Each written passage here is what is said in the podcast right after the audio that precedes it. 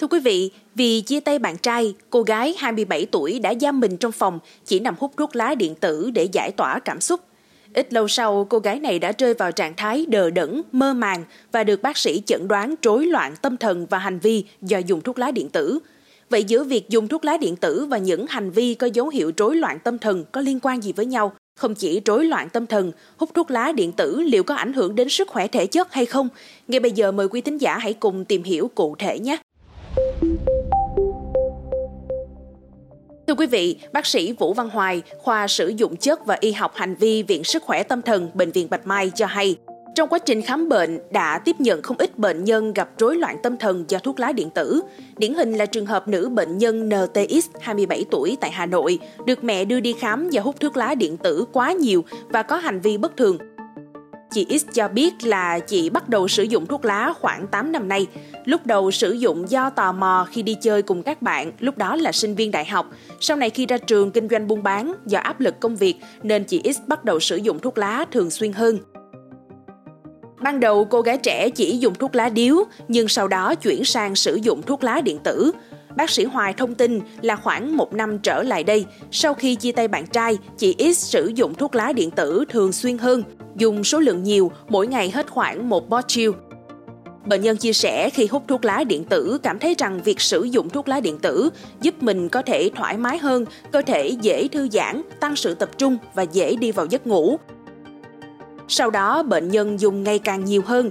Vài tháng trở lại đây, bệnh nhân thường xuyên hút thuốc lá điện tử liên tục cả ngày. Mỗi ngày dùng hai đến ba bó chiêu. Bệnh nhân luôn trong trạng thái mơ màng, đờ đẫn, mệt mỏi. Bệnh nhân có triệu chứng hay nhốt mình trong phòng, chỉ nằm hút thuốc lá điện tử. Có lúc gia đình thấy bệnh nhân nói các câu không liên quan đến nhau, vẻ mặt đờ đẫn, lướt điện thoại trong vô thức, gọi hỏi cũng không để ý hoặc trả lời rất chậm. Nhận thấy dấu hiệu bất thường, gia đình đã đưa bệnh nhân nhập Viện Sức Khỏe và Tâm Thần điều trị.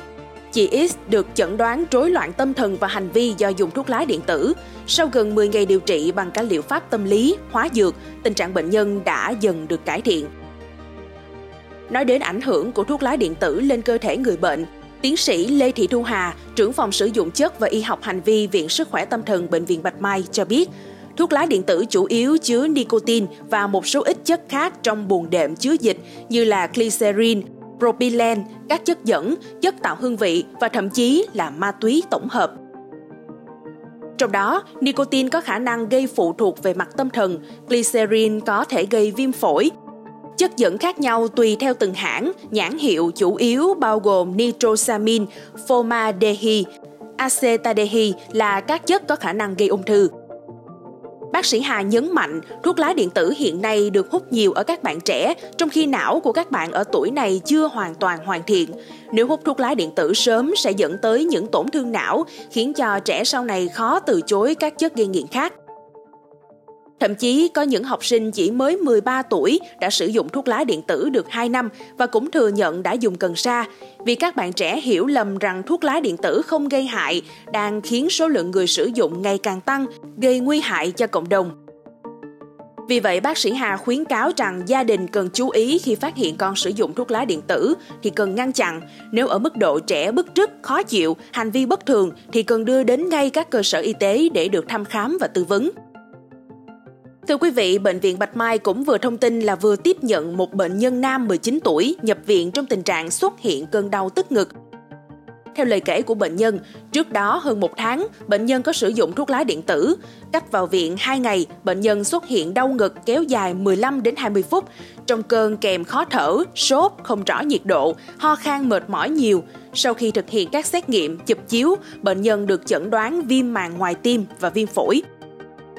Theo các chuyên gia, thuốc lá điện tử khi vào cơ thể sẽ gây ra vô số những ảnh hưởng đến sức khỏe. Vì vậy, tuyệt đối không nên sử dụng các loại thuốc lá để phòng ngừa nguy cơ gây bệnh. Mong là số podcast ngày hôm nay đã mang đến những thông tin bổ ích cho quý thính giả về chuyện hút thuốc lá điện tử có ảnh hưởng như thế nào tới các bệnh về tâm thần cũng như về sức khỏe thể chất. Đừng quên theo dõi để tiếp tục đồng hành với podcast Báo Tuổi Trẻ trong những số phát sóng lần sau. Xin chào tạm biệt và hẹn gặp lại!